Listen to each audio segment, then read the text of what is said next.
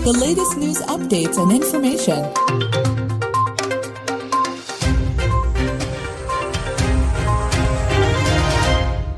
Sahabat Suara Sidoarjo, dalam pandemi COVID-19 yang terjadi saat ini, situasi Arkam Tipmas atau penegakan hukum tingkat kriminal Kabupaten Sidoarjo menurun sebesar 30 persen. Hal ini disampaikan Kombes Pol Sumarji Kapolresta Sidoarjo saat ditemui pada Senin siang 13 April 2020 di Mapolresta Cemengkalang. Kapolresta Sidoarjo memberikan penekanan kepada tim Satreskrim Polresta Sidoarjo beserta dengan jajaran untuk bertindak cepat dalam pengungkapan kasus, bahkan jika memang perlu akan dilakukan tindakan tegas dan terukur kepada para pelaku kriminal. Akan tetapi pihaknya juga tetap memberikan himbauan kepada para personel agar selalu waspada dan menjalankan tugas sesuai dengan prosedur yang telah ada. Kalau bicara uh, harkan tipmas ya penegakan hukum sampai dengan saat ini turun 30 persen ya dari krim total turun 30% secara keseluruhan.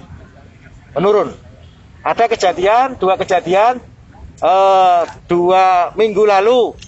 Dua minggu lalu dan minggu lalu. Itu dua alhamdulillah langsung bisa ketangkap semua.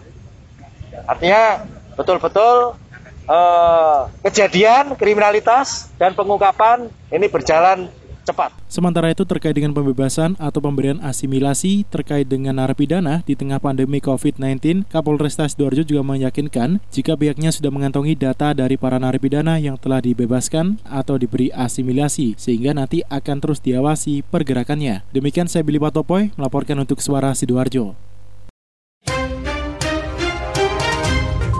The latest news updates and information.